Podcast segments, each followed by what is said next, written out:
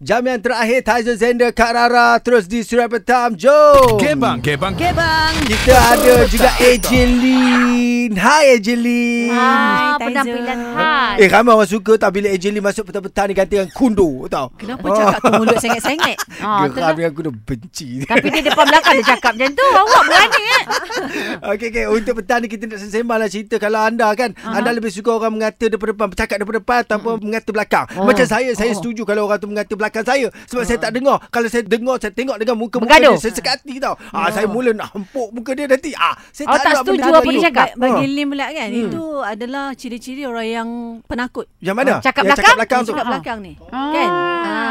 Muka Ah. depan tak nak pula cakap Ah, dia kalau berani datanglah depan-depan. Hmm. Oh, Kan kalau- ini kalau peli-peli Ejin- tweet-tweet kalau kita dekat Ejin Twitter, Lina kat kan. media sosial semua Ah. peli-peli Hmm, kita kan. mm, Ah, tapi kalau d- apa kat belakang buat macam mati semut pun tak. Baik je kan, Ah, gitu. Sihat Ah. Awak tiba-tiba tanya kita sihat Padahal takkan mengata Oh Ejelin tak suka kalau orang mengata muka Memang Eh, belakang. tapi kita. kadang-kadang dia jelin dia, Mungkin dia tak nak gaduh Dia, Yelah. Dia nak tak jaga nak hati Hmm, gaduh. Ah, tapi itu cara-cara dia peli-peli apa benda semua tu, itu bukan nak cari gaduh. Betul lah kadang-kadang saya tak suka perangai orang yang baik-baik depan ni kan.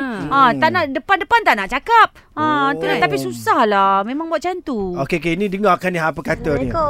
Waalaikumsalam. Abang Taizul yang Kak Rara. Kalau saya kan, eh, nama saya Aziz. Ya. Ya, Kalau Aziz. saya, saya suka orang cakap belakang-belakang. Sebab bila belakang ni, sama betul lah macam Abang Taizul cakap. Ha, ha. Bila orang cakap kita belakang-belakang ni, saya Hmm. tak tahu. Ah, cukup lah. Tapi saya maafkan lah. Oh, baik. Biar benda tu tak tarik panjang. Oh, Ah, tak, tapi begitu betul. tak boleh macam tu.